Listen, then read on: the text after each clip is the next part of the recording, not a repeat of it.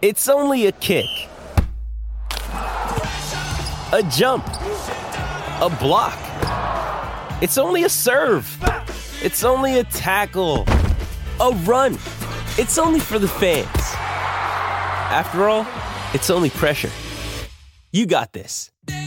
Adidas.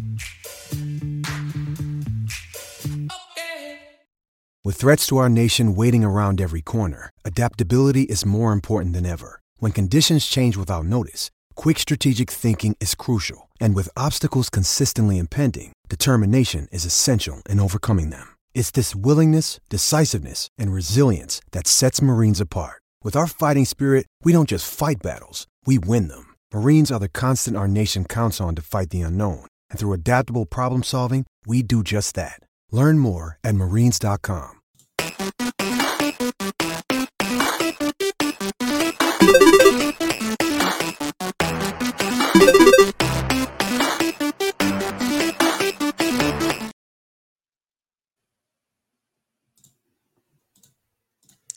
Welcome, everyone, to the PFF Fantasy Podcast. I'm your host, Jon Macri, fantasy analyst here at PFF, and it is another waiver wire Tuesday. And I am once again joined by PFF's lead fantasy analyst, Nathan Jahnke. Nate, we're heading into week 10. How you feeling?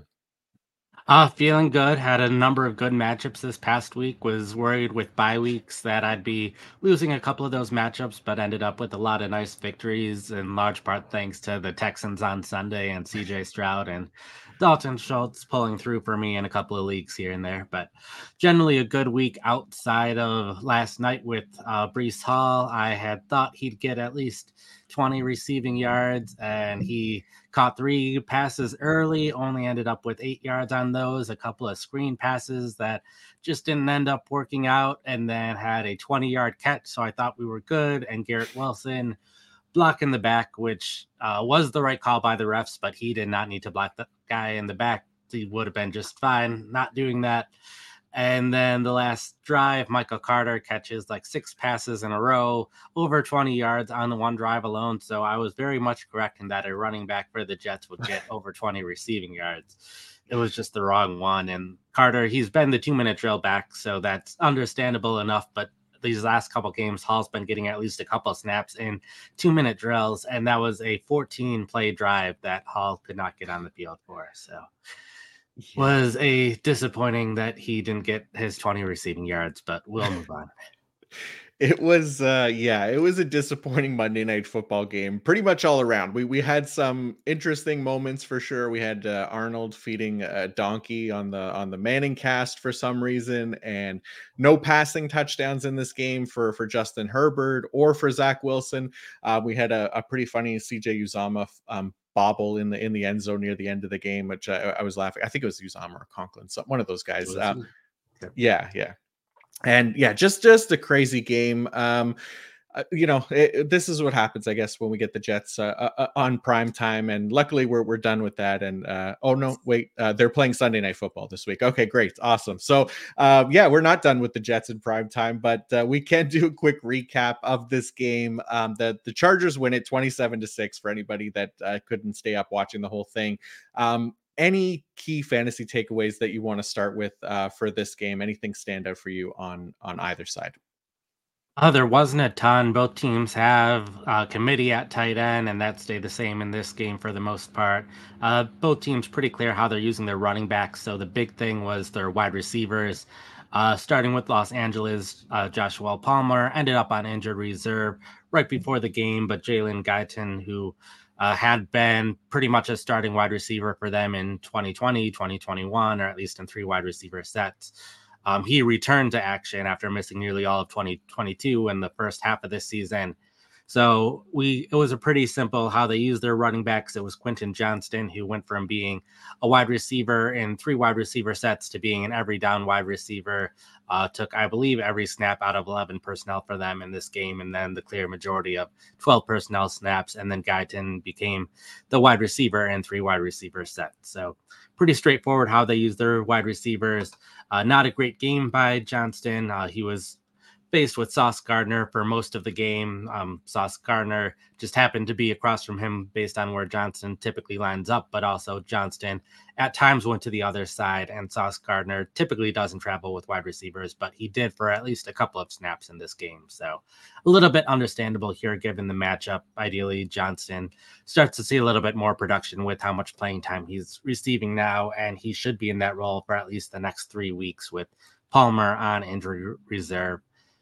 And then uh, the Jets wide receivers, it was uh, Randall Cobb, who uh, was inactive a week ago, but he was on the injury report, was limited in practice all week, was listed as questionable. Didn't think much of it when he was inactive for that game, but he was not on the or he was on the injury report, but as a full participant in practice all week. So we thought he would be playing in this game, but he was again inactive. So it seems like at this point, he's been benched since he doesn't do much on special teams either. That leads him to being inactive. He's only caught, I think, three passes all season. So, not too surprising he's been benched. So, uh, Xavier Gipson was the fourth wide receiver for a lot of games this season. He emerged as the third wide receiver. Uh, last week it was Malik Taylor getting a lot of the snaps in place of Cobb, but this week it was pretty clearly Gipson's role to be the third wide receiver, almost always on the field in three wide receiver sets ended up with two catches for 32 yards. Uh, he only had one career catch before this point, so good for him. And then it's at least possible Gipson could see more playing time going forward. Allen Lazard really hasn't been doing much in this offense either. So if they get to a point where they aren't happy with Lazard either, then we could see Gipson getting even more playing time. Yeah, interesting stuff there, and yeah, it's it's it's a bummer. I guess uh, Aaron Rodgers not being in the lineup doesn't help uh, Randall Cobb's uh, spot in there either. But yeah, uh, again, the Jets' offense is what it is. Uh, I mean, even Troy Aikman felt pretty disgusted with with with what he was watching on on on Monday night. It was kind of funny to listen to, but um, yeah, there wasn't yeah, like you said, a, a lot of key takeaways there. Quentin Johnston, obviously, we'd expect a little bit more from him, probably in better matchups, like you said, Sauce Gardner following him around, and it looked like DJ Reed and, and they were doubling um, Keenan Allen a little bit on the other side as well. And I think yeah, Johnston's like one like bigger catch that was over 10 yards was against Brandon Echols too. So um yeah there there will be better matchups for johnston with josh palmer on injured reserve so that that could be better going forward here but uh yeah we'll get into some top waiver wire targets here in a second um i do just want to give a quick shout out to our presenting sponsor fabric by gerber life Fall is all about the back to school and back to routine checklist, and the most important task on that list should be securing your family's financial future, starting with life insurance. Fabric by Gerber Life makes it quick, easy, and affordable to protect your family so you can get back to enjoying life. Fabric was designed by parents for parents to help you get a high quality, surprisingly affordable term life insurance policy in less than 10 minutes. Fabric has flexible policies that fit your family and your budget for less than uh, for sorry um your budget for pol- quality policies like a million dollars in coverage for less than a dollar a day. Get your personalized quote in just minutes and then apply when it's convenient for you. It's all online and your and on your schedule. You can go from start to cover in less than 10 minutes with no health exam required. Join the thousands of parents who trust fabric to protect their family. Apply today in just minutes at meetfabric.com slash fantasy. That's meetfabric.com slash fantasy. M-E-E-T fabric.com slash fantasy. Policies issued by Western Southern Life Assurance Company, not available in certain states, prices subject to underwriting and health questions. Oh, sorry, fighting a cold, and I am choking on my own throat over here as I try to talk. So I apologize for that. Um, all right, Nate, let's get into uh, the top waiver wire targets here heading into week 10. And we'll start things off uh, with the quarterbacks as the uh, quarterback graveyard kind of continues to grow with the injury grim reaper out here having a field day, most recently claiming Daniel Jones uh, and his ACL as the latest victim. Um, but luckily, there are some reinforcements available, and maybe none better than this first name on the list here, making his 2023 debut after tearing his ACL late last year.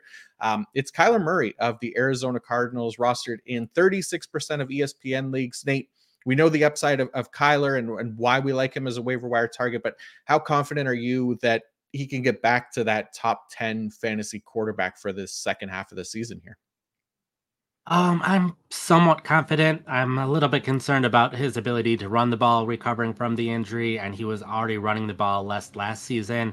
But Arizona is also going to need to throw the ball a lot to stay in games. So I expect Murray to see plenty of passing opportunities. I think he does a good job throwing deep balls, and he has wide receivers that can take advantage of that. So I think that's also a positive sign for Murray.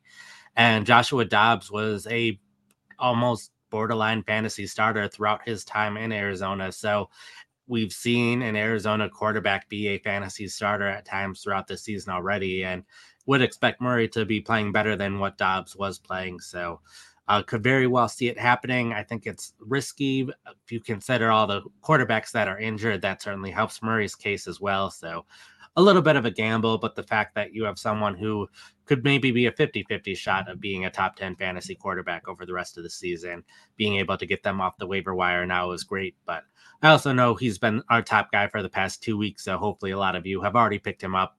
Probably isn't available in a lot of leagues that you guys are in, but hopefully if he is, feel free to pick him up now because this is the last chance that you'll have to get him.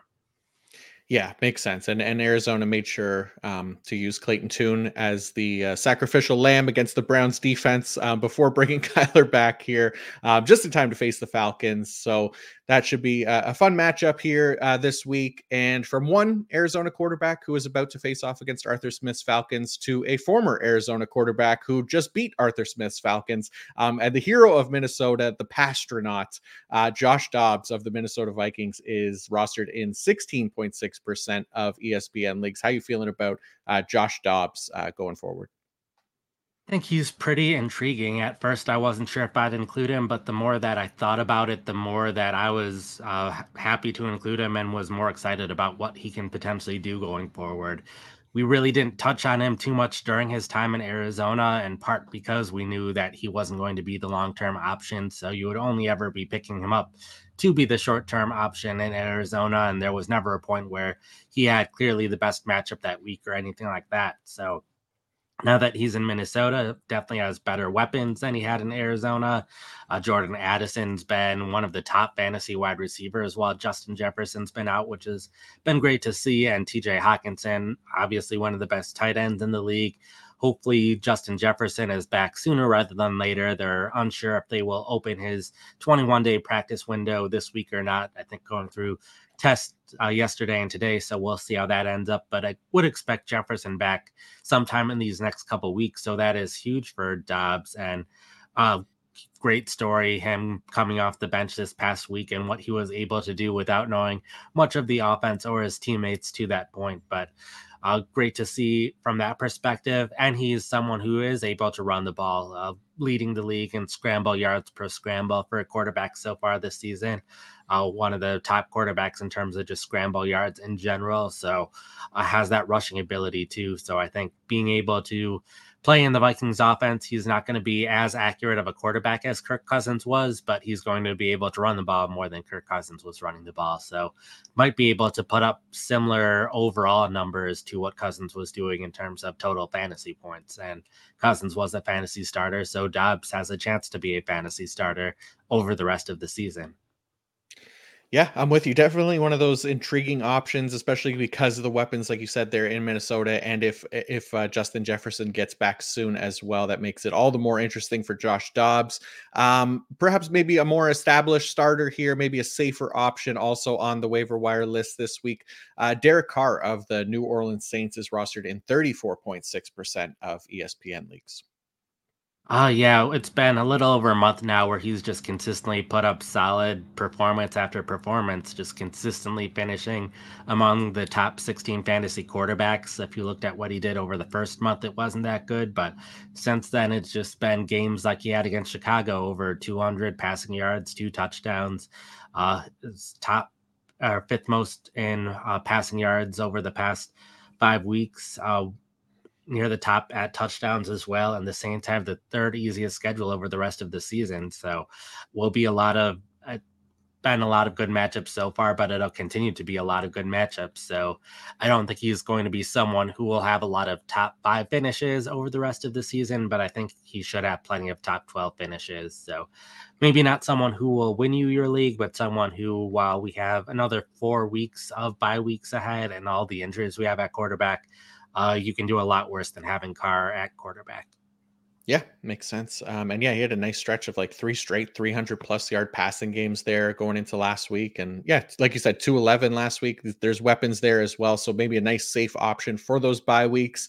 Um, also on the list is Will Levis of the Tennessee Titans, rostered in 39% of leagues. He had that fairy tale first NFL start with the four touchdown games, then had to go into Pittsburgh on Thursday. It was a different story, obviously, but um, still like Will Levis here uh, in Tennessee for the rest of the season. Oh yeah, didn't do as well in his second game, but still has a very high big time throw rate. He continued to have a high big time throw rate on Thursday night football. It was just he also had a very high turnover worthy throw rate. So wasn't the best game for him, but in terms of fantasy production, having someone who has a high big time throw rate as well as a high turnover worthy throw rate is still fine because those big plays outweigh those potential interceptions from a fantasy perspective, even though it might not work out in a real life perspective. But I think that's good to see. And I wouldn't be surprised if he's dropped from a number of leagues after that Thursday night performance. So again, someone that I might not be starting every week, but someone that I think is worth picking up to just see if he can put up games similar to what he did in his first start. So, uh, intrigued by him, even though he has a pretty high rostership right now, but I'd expect that to be going down after Thursday night football. Yeah, I, I, think that makes sense, and and yeah, that, that's definitely what makes him intriguing, right? That field flipping arm strength, as as the great Steve Palazzolo would say. Um, yeah, four big time throws and three turnover worthy plays uh, on Thursday, but um, could get some better matchups here going forward. And the last quarterback on the list is Taylor Heinicke of the Atlanta Falcons, rostered in just 4.4 percent of ESPN leagues. Um, we know he's got weapons as well, although Drake London was out last week. Um, we do expect him back pretty soon as well. Uh, yeah, was able to throw for 268 yards in his first start with Atlanta, a touchdown and an interception.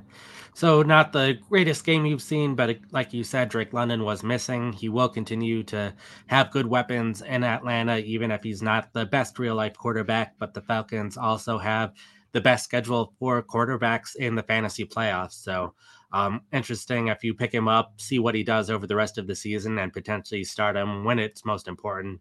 Um, also plays the Chicago Bears in the fantasy championship week. Uh, Chicago's allowed the fourth most fantasy points to quarterbacks this season, so also could help from that perspective. So again, someone that I'm probably not super excited about outside of super flex leagues, but if you're in one of these deeper leagues where the four guys that we've already talked about are already taken, and you are looking for a quarterback, Heinicke is probably the top guy I'd consider. Yeah, makes sense. Um, all right, that's our quarterbacks. Let's move on to some running backs here, and we'll start with the big name uh, from this past week. And we we talked about him uh, yesterday on the the recap show, Keaton Mitchell of the Baltimore Ravens. So for those that uh, potentially missed last uh, yesterday's episode, uh, what do we like about Keaton Mitchell's role in this Ravens offense? So he was the only running back to put up 100 rushing yards this past week, which was great to see in his first real game with NFL action on the offense. In his first game, he only played special teams, and his second game, only two offensive snaps. So this was his first real action with the offense, and he did an excellent job. He graded really well in the run game as well. Uh, this game started with Gus Edwards and Justice Hill in a rotation, and then it was really in the second and third quarter where Mitchell did all of his damage. Um, this was a game where it was a blowout for the Ravens, and in the fourth quarter, it was Tyler Huntley playing throughout the quarter, but it was Justice Hill playing in the fourth quarter. This wasn't a game where it was just a blowout, and then Mitchell did really well after the blowout already happened, and it was garbage time. Mitchell was part of the reason that this game was a blowout earlier, and he was not getting those fourth quarter snaps with the backups. So I think this is something where the Ravens will continue to have a three man rotation, which is not ideal for fantasy managers in the short term. Probably hurts Gus Edwards' fantasy value since Edwards played a lot early in the game, but didn't really play much throughout the last three quarters of the game. He ended up with two touchdowns, but he didn't run the ball nearly as much as other games. So would be concerned about Edwards going forward. Um, so Mitchell isn't a sure thing at running back, but I think with how well he played, he could overtake Gus Edwards as the top running back uh, and also take time from Justice Hill as well. So Mitchell has the possibility of being a top 15 running back late in the season if he's able to earn that role. And I don't think there's a ton of other young running backs who have that big potential to earn a lot of playing time over the rest of the season, unless there's an injury. So Mitchell, probably the main guy who has the opportunity to become a clear starter over the second half of the season and probably the top person worth gambling on eh, outside of players when there's an injury over the second half of the season. Yeah, I, I, think that makes sense. And, and like you said, there's at least some kind of, you know, encouraging tea leaves there to read, right? In that he didn't get those, the, you know, those garbage time snaps and got that kind of starter rest treatment there late in the fourth quarter. So yeah, definitely interested in Keaton Mitchell as well. Um, let's talk about the Chicago Bears backfield again. And, and they've made this list a few times as well. But D'Onta Foreman of the Chicago Bears drops to just 46.9% of, of ESPN leagues in rostership. We know that Khalil Herbert has been designated to return from IR as well. So that could throw a wrench into things, but still, you know, some decent signs that uh, D'Onta Foreman could be um, useful for fantasy purposes going forward. Uh, yeah, they relied on Foreman a lot more than their other running backs this past week. With how well he's been running, he ran the ball 20 times for 83 yards. Roschon Johnson only ran the ball twice, was more of a receiving back. So Johnson is someone that we were excited about with how well he played early in the season and was basically basing our future projections off of how he did over those first two or three games. But we're at about six or seven games where Johnson really hasn't done that much in terms of rushing or receiving production.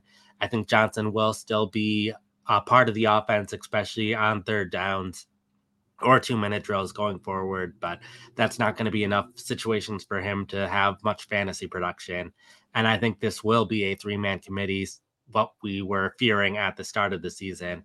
But I think Foreman will still continue to see maybe half of the early down snaps, and that'll get him half of the carries. So, not great in terms of upside when you're only seeing half of the carries, but in terms of the running backs that are available off the waiver wire, Foreman's the only other one that I expect to see significant carries both this week and going forward. Uh, Herbert was a full participation in practice, so I fully expect Herbert to at least see some playing time on Thursday night, but I still expect Foreman to be on the field a lot, potentially getting double digit carries. And I don't think anyone else that we're talking about today will have the possibility of getting double digit carries outside of an injury this week. Mm-hmm. Yeah, it makes sense. And, and, going against Carolina, it's a really great matchup for running backs as well. It's a short week, so you don't know how much uh, Khalil Herbert's really going to factor in coming off injured reserve. They might ease him into action, so still could be a very good matchup for D'Onta Foreman for those that have been starting him. Um, also, another interesting one here Zach Charbonnet of the Seattle Seahawks, rostered in 30.4% of ESPN leagues. We've talked about him a little bit as well. And we've even talked about him in some of the recap episodes too, because he had outsnapped Kenneth Walker uh, last week, but he's also outsnapped Kenneth Walker again this past week, Nate. Uh, yeah, and a lot of that had to do with game script. Uh, Seattle had 10 plays on third downs, had nine plays in two minute drills, did not run a ton of plays in other situations. So this was still Walker taking a lot of the early down snaps and Charbonnet taking a lot of the late down snaps, which a late down running back typically isn't great for fantasy football. But Charbonnet, we know how good he is as a rusher. He's converted 40% of his carries into a first down so far this season. So that's an excellent rate, something that would regress if he starts seeing more carries over time. But he's generally played either just as good as Walker in the run game or sometimes slightly better. So I would not be all that surprised if Charbonnet starts seeing more touches than he's been seeing, and Walker sees a little bit less. Uh, Seattle has a little bit of a rough schedule over the stretch. So Charbonnet, I expect to be on the field a lot based on the matchups that they have going forward. So he's not someone that I'd put in fantasy starting lineups right now because he's not seeing those touches, but we know the talent he had coming into the league and he's starting to see more opportunities. So someone that could see even more opportunities and potentially be a fantasy starter down the line. Yeah, makes sense for sure. And another name on the list here is Devin Singletary of the Houston Texans. We've talked about him a little bit as well, and him taking over uh, some of the, the, the key snaps there in that Texans backfield. And Dameon Pierce was out this past week as well, so that brought Singletary's rostership up a, a fair bit as well here at forty seven point six percent.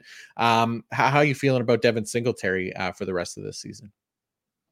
I'm not feeling super great about him, but he did, on the bright side, take nearly all of the early down snaps. So luckily, this was not a committee with Dameon Pierce out. So that was at least good to see that Singletary is capable of being that every down, run, not quite every down running back because he wasn't playing as much on third downs, but he did take the majority of two minute drill snaps. Only ran the or he ran the ball 13 times, which was great to see, but he only gained 26 yards and uh, two passes for no yards. So wasn't really the biggest game in terms of fantasy production. But anytime a running back is capable of taking nearly all of the early down snaps, getting double digit carries, we don't know if Pierce is going to end up missing more time or not. So those kind of running backs at least should be on rosters, even though Houston, at least now we know Pierce maybe hasn't been the problem. It might be Houston's offense in general for the running backs because no one's been able to put up much production from this backfield. So because the fact that no one's been able to do all that great, not too excited about Singletary, but again, there are plenty of leagues where if you can get a guy who's getting double digit carries, you're starting a guy that get double gets that's getting double digit carries. I know I'm in a league where I am stuck starting Singletary and other players like him just because it's a 14 team dynasty league where I am rebuilding and do not have that depth at running back. But Singletary is at least worth it in some leagues. Yeah, yeah. Sometimes we just got to kind of plug our nose and start these guys and, and and hope for the best because the volume uh, is there potentially. But yeah, I, I'm with you. I, I have Devin Singletary also in some deeper leagues as well. And it never feels great starting him, but you do what you have to do to survive. Um, now, Nate, I, I, like what you've done here um, th- this week by listing some of the top handcuffs that are available as well. And and these guys are all um, rostered in below 20% of ESPN leagues. They all have a shot to kind of be the next man up should something happen to the team's lead back. So we have Trayveon Williams of the Cincinnati Bengals, Tank Bigsby of the Jacksonville Jaguars. Zamir White of the Las Vegas Raiders, Joshua Kelley of the Los Angeles Chargers, Rico Dowdle of the Dallas Cowboys, Matt Breida of the New York Giants, Kenneth Gainwell of the Philadelphia Eagles, and Ty Chandler of the Minnesota Vikings. So, anyone that you want to talk about specifically from this group? First, I'll talk generally uh, philosophy with roster construction. We're getting to a point where half of the teams have already had their bye week. We still have the other half that have bye weeks, but you're getting to a point where you might not need a backup quarterback on your fantasy roster because bye weeks aren't happening anymore. So you're just starting your guy over the rest of the season. Similar at tight end at wide receiver, probably getting to the point where you might have some guys at the bottom of your roster who are NFL starters, but they're just not better than the other guys on your team and you're not starting them. So it might be better to use some of those roster spots on someone who's more of a gamble who isn't doing anything right now, but if there is an injury to the starting running back, he these guys are players who could be fantasy starters down the stretch. Um, I think Kenneth Gainwell, probably the most interesting of the group, just being in Philadelphia. I think Philadelphia, especially down the stretch, has a very good ru- schedule for running backs. And we know what the Eagles' offense is capable of doing. Um, I had my five to add, five to drop, five to buy low, five to sell high that went out today. And I talked about uh, D'Andre Swift there because of the schedule. And also, uh, they have one of the ru- offensive lineman coming back from injury soon, so that should help the run game in general.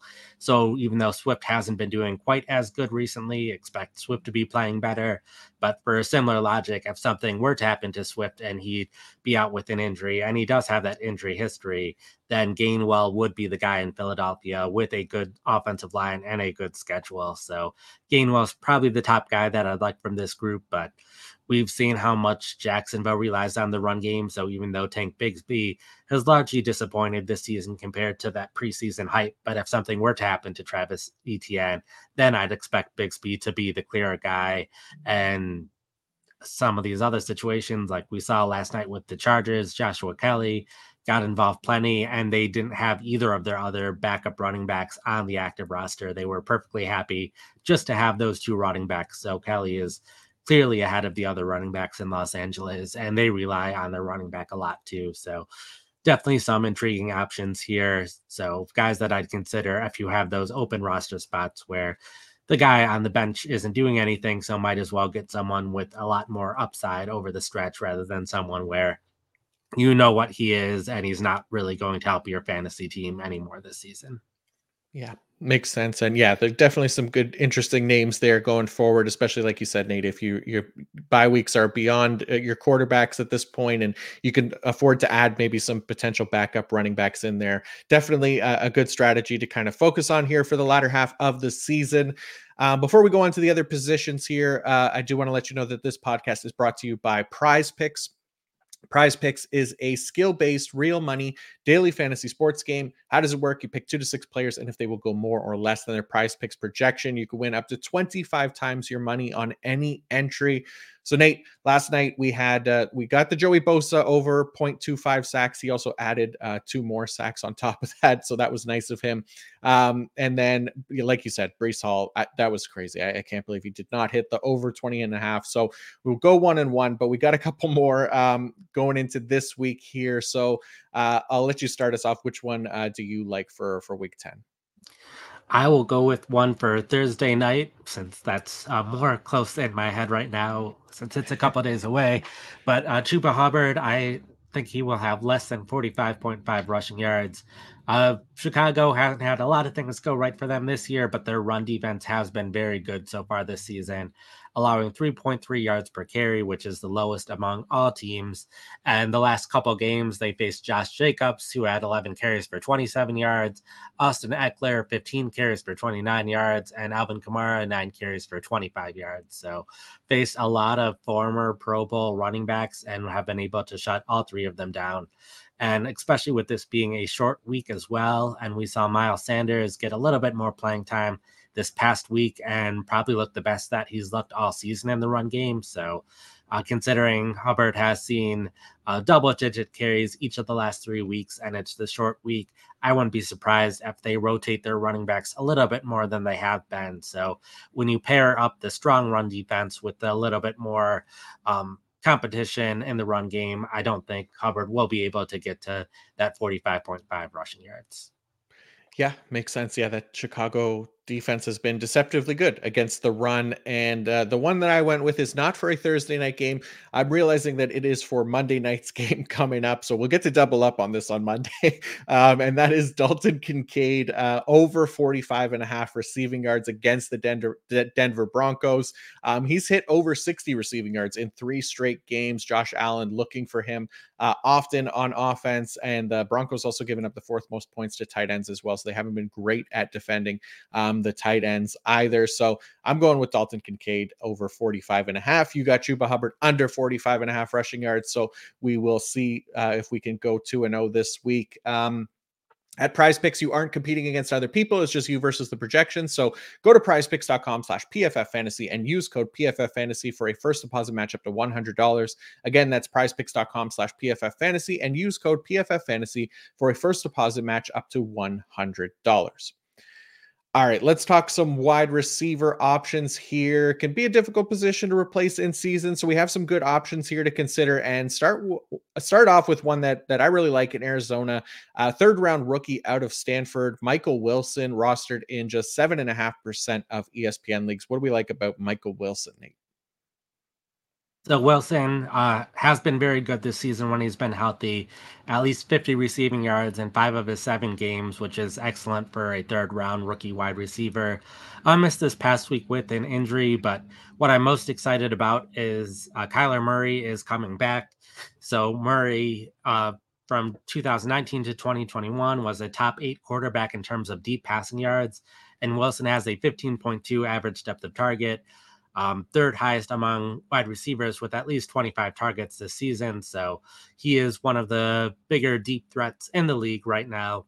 So I think having Wilson pairing him up with Murray will lead to even more receiving yards than what we've seen in the past. So Wilson's been consistent getting at least 50 receiving yards. And if he starts boosting that up to pretty consistently getting 70 or 80 receiving yards, then you have a fantasy starter. I know it's going to be a little bit difficult since he isn't going to be someone who sees a ton of receptions each game because he's more of that deep threat. So he might be a little bit more inconsistent from one week to another. But I think that also means that he should have some weeks where he has two or three big plays, one of them going for a touchdown, and then you're very happy that you had him in your lineup. This episode is brought to you by Hyperice the leader in advanced warm up and recovery technology. They have tons of innovative products, like Venom heated wearables to help soothe sore back muscles, Normatec compression boots to speed up recovery and increase circulation, and Hypervolt massage guns to improve mobility. Loved by athletes like Naomi Osaka and Erling Haaland. Try them yourself. Get 10% off your order with the code MOVE at hyperice.com.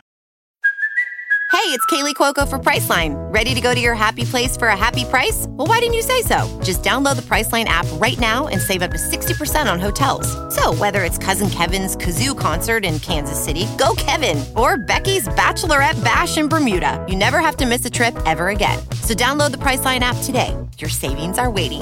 Go to your happy place for a happy price. Go to your happy price, Priceline. Yeah, he's he's a fun player and and writing up the wide receiver man zone coverage report every week too. He's one that I've highlighted a couple times in in for like deeper leagues. His numbers against man and zone are pretty night and day as well. He's by far the best on the team versus zone coverage. 75.5 receiving grade versus zone, 339 receiving yards and a touchdown, 2.17 yards per route run against zone as well. Leads all wide Arizona wide receivers in that in that category. Um, so somewhere to look at, especially against those more like zone heavy teams in Atlanta who they're playing next is about 13th in that regard. So a little bit above average uh, in zone coverage rates. Um, so something to keep an eye on uh, going forward for Michael uh, Wilson in matchups. And Another player here that's interesting and group that we've talked about a bit here is the New England Patriots wide receivers, but Demario Douglas um, is is emerging here because Kendrick Bourne has a torn ACL. He's done for the year, so this is a, a new potential top wide receiver now for the New England Patriots. Uh, yeah, I think he is clearly the top guy for New England going forward, and he has been throughout the season outside of Kendrick Bourne. Uh, already started to see more playing time in recent weeks, even before the injury started heading these Patriots wide receivers. But he was consistently on the field in 11 personnel, was on the field the majority of the time in 12 personnel as well. So seeing the number of snaps that you would expect to see out of a starting wide receiver and he's been clearly the best one in the Patriots outside of Bourne this season. Averages 1.81 yards per route run, which is the highest of all the healthy Patriots players, including their tight ends and running backs. And no one else is above 1.12, so a clear distance between him and everyone else. Would expect him to start seeing more targets because of the injury to Bourne. So I think Douglas has a lot of potential for the rest of the season, similar to what we had seen out of Bourne over the past month or so. So I think Douglas is someone that should not only be rostered, but he's probably someone who could be in fantasy starting lineups more weeks than not over the rest of the season. Yeah, I'm with you there for sure. Um, all right, let's go to well, we another guy that that's been on the list a few times, but he's been injured. He hasn't, you know, been in lineups for for a few weeks. But coming out of the bye week, Zay Jones of the Jacksonville Jaguars, uh, rostered in 22% of ESPN leagues, looking good for Zay Jones to get back in the lineup here this week. You think, Nate? Would hope so. It sounds like he, they still aren't sure when exactly he will be back, so a little bit difficult to know if this is finally going to be the week or not. I hope it is, and I hope he is back sooner rather than later.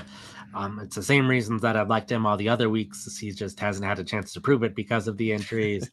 but uh, he just scores a lot of touchdowns, and he's on the field a lot. Uh, opposite of Calvin Ridley, I think defenses will focus more on Ridley, more focus more on Kirk, which will allow Jones to be a little bit more open. And I think Jacksonville's offense can support multiple players. So I think Jones is someone who can be a fantasy starter. He was a fantasy starter in terms of just total fantasy points last season. So I think he's able to get to that point again, assuming he's able to get back to 100%. But it's unclear if, you if that will happen at some point this season. So not someone that you want if you're looking for a fantasy starter this week or the following week, but someone who could be a fantasy starter later in November and December.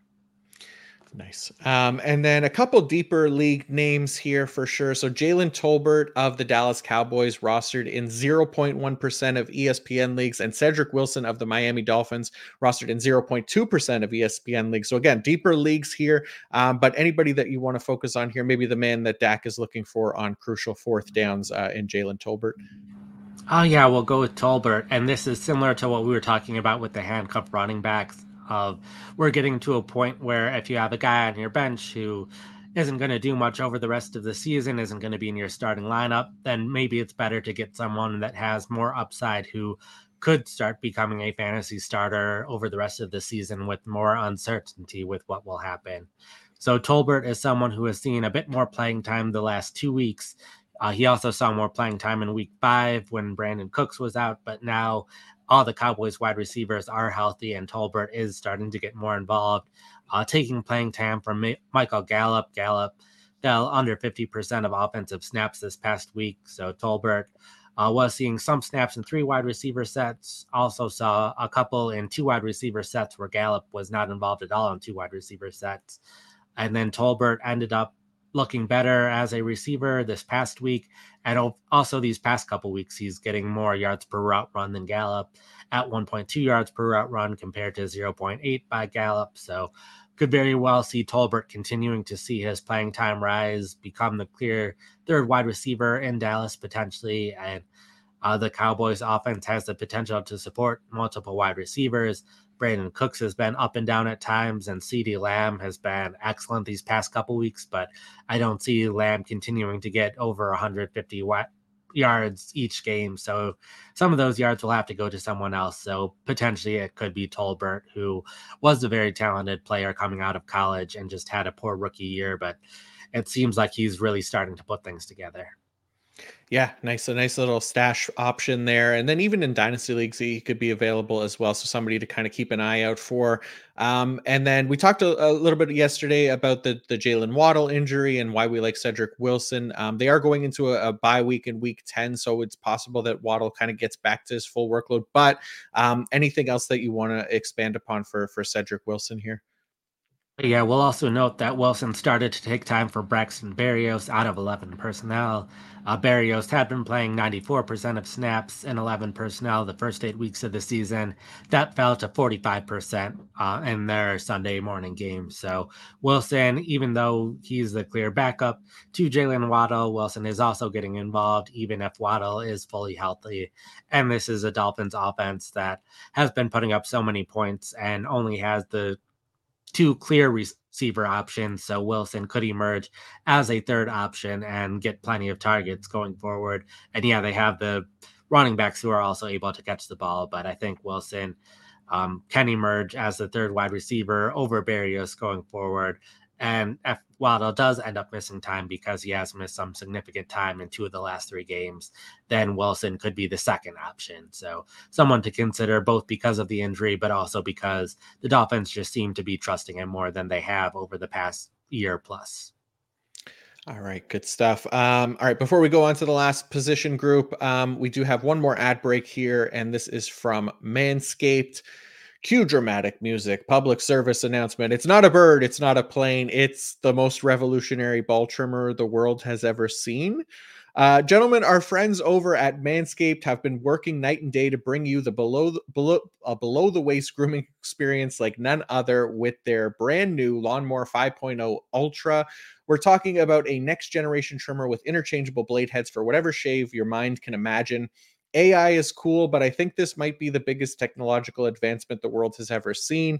Upgrade your grooming game to the Ultrasphere this year by going to manscaped.com for 20% off plus free shipping with, with code PFF.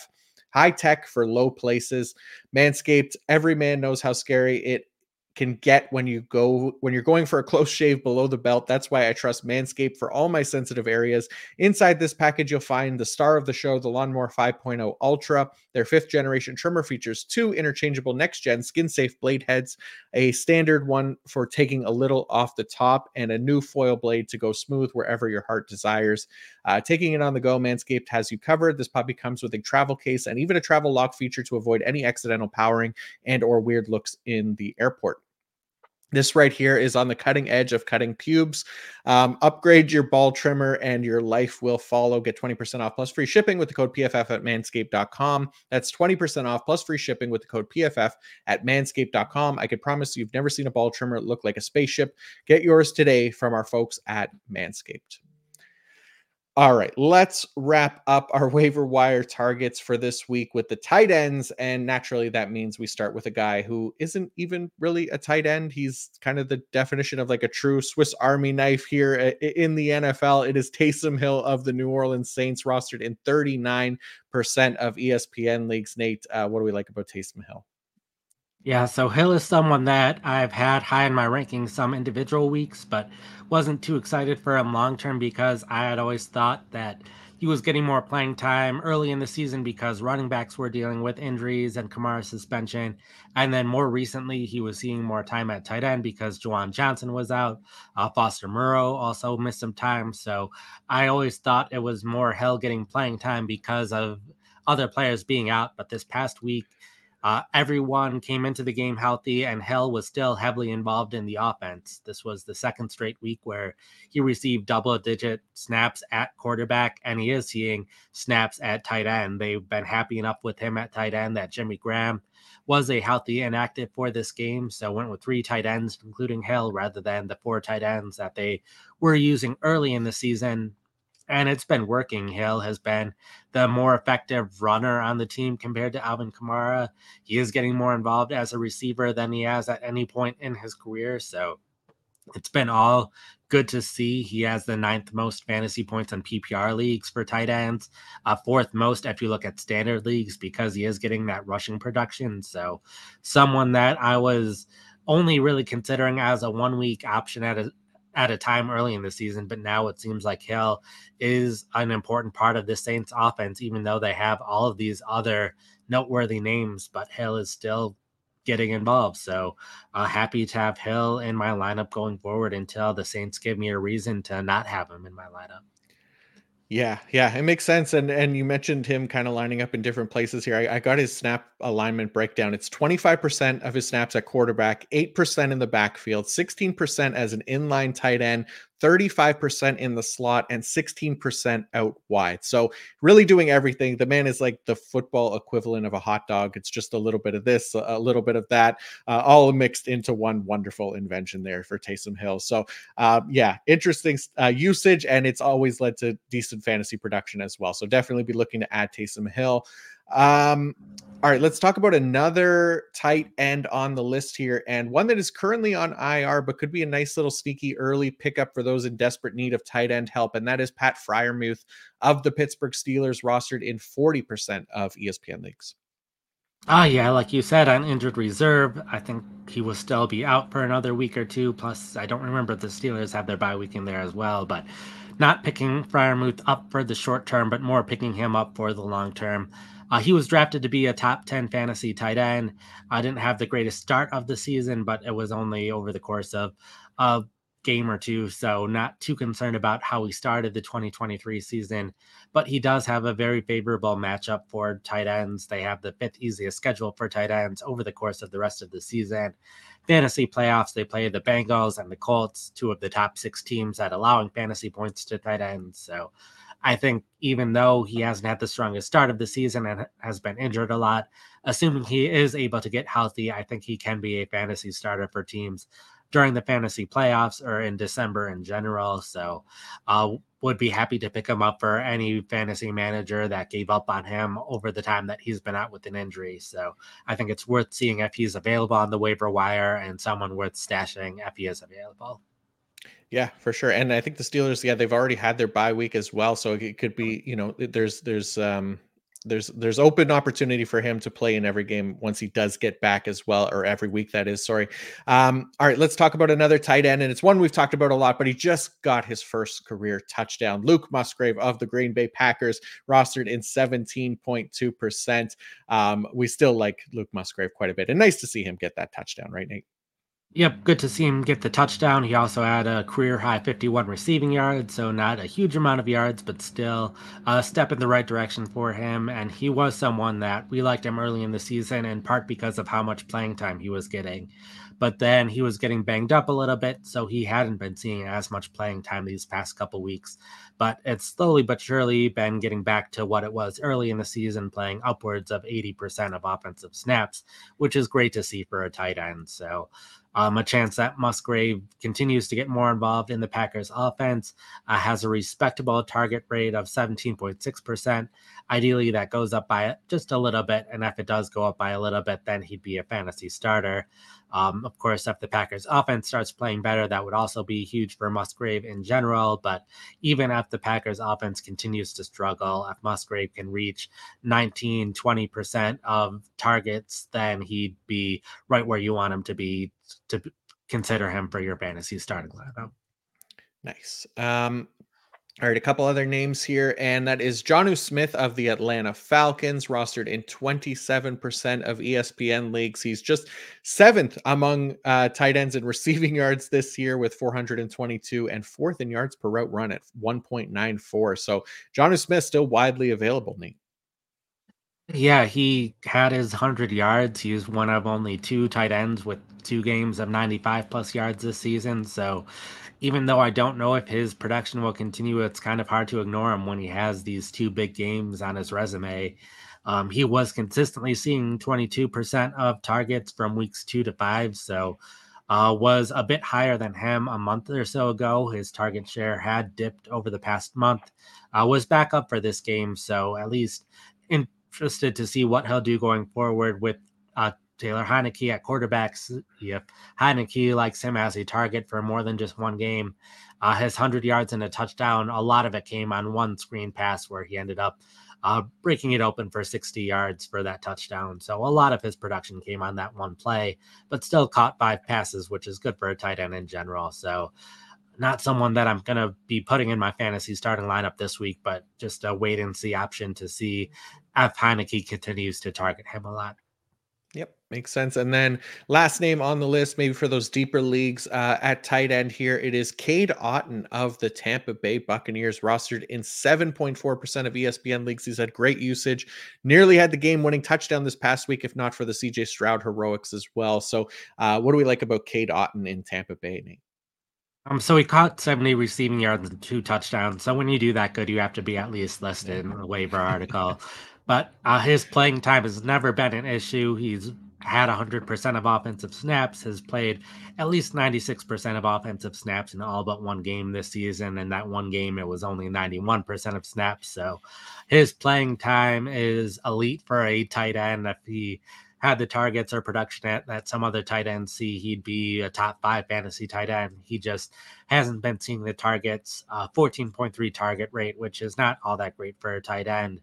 Um, that was higher in this game, but it's also worth noting that the Buccaneers have a top five fantasy schedule for tight ends over the rest of the season. So a chance that Otton is able to continue playing well with good matchups. So it'll be good to see if he's able to get his target rate higher than what it's been so far in his career after having this good of a game. But um, seeing him have a lower target rate in most games this season, I'm not holding out too much hope, but there's at least a possibility. And if he does start seeing those targets, then he has the potential to be very, very good based on his usage and based or based on his playing time and routes run and based on the schedule. So all he needs is that targets, but that targets is a big thing that he needs. Yeah, makes sense. And yeah, that is going to do it for our waiver wire targets for this week. So hopefully you all found that helpful. Um, there's definitely plenty of names to kind of consider there, especially as injuries and bye weeks continue to be uh, an issue here for the next few weeks. Um, but yeah, that's going to do it. You could also check out Nate's waiver wire article if you did miss anything from today. It's up on pff.com right now. Um, but yeah, that'll do it for the fantasy portion of our podcast here. And Nate, it's Tuesday. So we have to do our five round draft. And uh, last week was our Halloween candy that I uh, messed up royally by not getting the poll out there uh, on time. We had, um, yeah, I was rushing around like crazy and getting the kids ready for Halloween, and uh, yeah, it uh, it the the episode was no longer relevant essentially by the time that I was able to get back to the computer. Um, but uh, we'll give you the win on that one because yeah, you had Reese's peanut butter cups, which I think a lot of people uh, would have loved, and then I had a bunch of Canadian candies as well that nobody knows what the hell I'm talking about. So you get the win on this one today. We're going with best Marvel TV series. How you feeling about uh, about this one today? A little bit concerned because you have the first pick here, and I think that'll give you a little bit of a, an advantage early in the draft. Since I think I know what at least your first I know what two of your three options will be with your first two picks, but we'll see how it goes. Yeah, yeah. The first pick I, I feel like is is a fairly obvious one uh, that for me, anyways. Um, and uh, yeah, we'll we'll start to right off. I, am going with Daredevil, um, the, the Netflix series Daredevil. Um, we it is going to become a Disney Plus series at some point, I believe. Uh, they keep delaying it and, and pushing it off, but I think this was like kind of the clear cut number one pick for me. Um, the, the show was just so good and definitely violent and, and gruesome, but also very well done. Charlie Cox as Daredevil and Vincent D'Onofrio as Kingpin was uh, pretty amazing. Yeah, that's fair. It was either that or Loki, so I'm going to go with Loki yeah. for my pick with the current show going on, and we're picking shows rather than seasons of shows. So the second season is also part of this for Loki, and hopefully it ends on a high note on Thursday. But the first season, it, I just think was the best Disney Plus show that we've seen out of Marvel so far. So, and I think that's not universally agreed on, but I think a lot of people also hold that opinion that Loki's the top one. So happy to get Loki, especially because that's currently going on. Yeah, I, I think I'm with you. I think that is probably the top, like at the Disney Plus versions. I, I think it would, yeah, it would have been Loki for me as well. Even though, yeah, we haven't seen the end of season two here, and the, the I've I'm not completely caught up. I think I have one more, and then the finale, and last couple have been okay. They've just been okay. Um, so we'll see how it kind of uh, finishes it off here. Um, but yeah, I like the pick there. I think I would have went Loki as my um, second pick as well. I guess for me now, I'm gonna go. I'm gonna go back to the Netflix well. I'm gonna go with Punisher. Um, I, I really like Jon Bernthal's Punisher. Um, I, I thought that was again another again a violent show uh, but um, different than what marvel uh, has done before so um, I, I have never been like a huge punisher fan i've always found that character kind of you know whatever and and and just overly violent for for no reason really but i mean he has a reason in the comics but there was definitely um, only a few really good storylines for punisher in comics but i did like the tv show quite a bit Fair enough. I thought you were going to go with WandaVision for the next one, so I will happily get WandaVision for my next pick. I think anyone who doesn't hold the opinion that Loki is the best Disney Plus uh, Marvel show so far, I think, believe WandaVision is the best one, and WandaVision definitely creative in what it did. And I feel like it does a lot of what you, people were hoping that the Disney Plus shows would do was highlight all these characters who don't get as much screen time. And yeah, did it for Wanda and Vision, but also did it for a number of other side characters as well, giving them more attention than you were able to get with them in the movies. So good to see them bring all those characters together in a very unique story. Yeah, it was definitely yeah, it was between WandaVision and Punisher for me as well. And the, the only basically tiebreaker was I can't forgive WandaVision for um, wasting the Quicksilver uh, reveal and that whole Ralph Bohner debacle was just like a complete waste of my time that I was really frustrated with. Um, but the rest of the show was excellent and, and I, I love WandaVision as well. Um, all right, I'll go with my next one here. And hmm, okay, this is tough, but I am gonna go you know what? I'm going to go with um, the 90s Spider-Man animated series. We didn't limit it to just Disney Plus and Netflix shows. Um, I love the Spider-Man uh, animated series from the 90s. I believe it was 1994 to like 97 or 98, something like that. It was like five seasons, but um, yeah, still one of the better Spider-Man um, TV adaptations that that that's out there, in my opinion. That we got all the villains and everything. So um, definitely a big part of my childhood. So I'm going with Spider-Man uh, 94. Nice.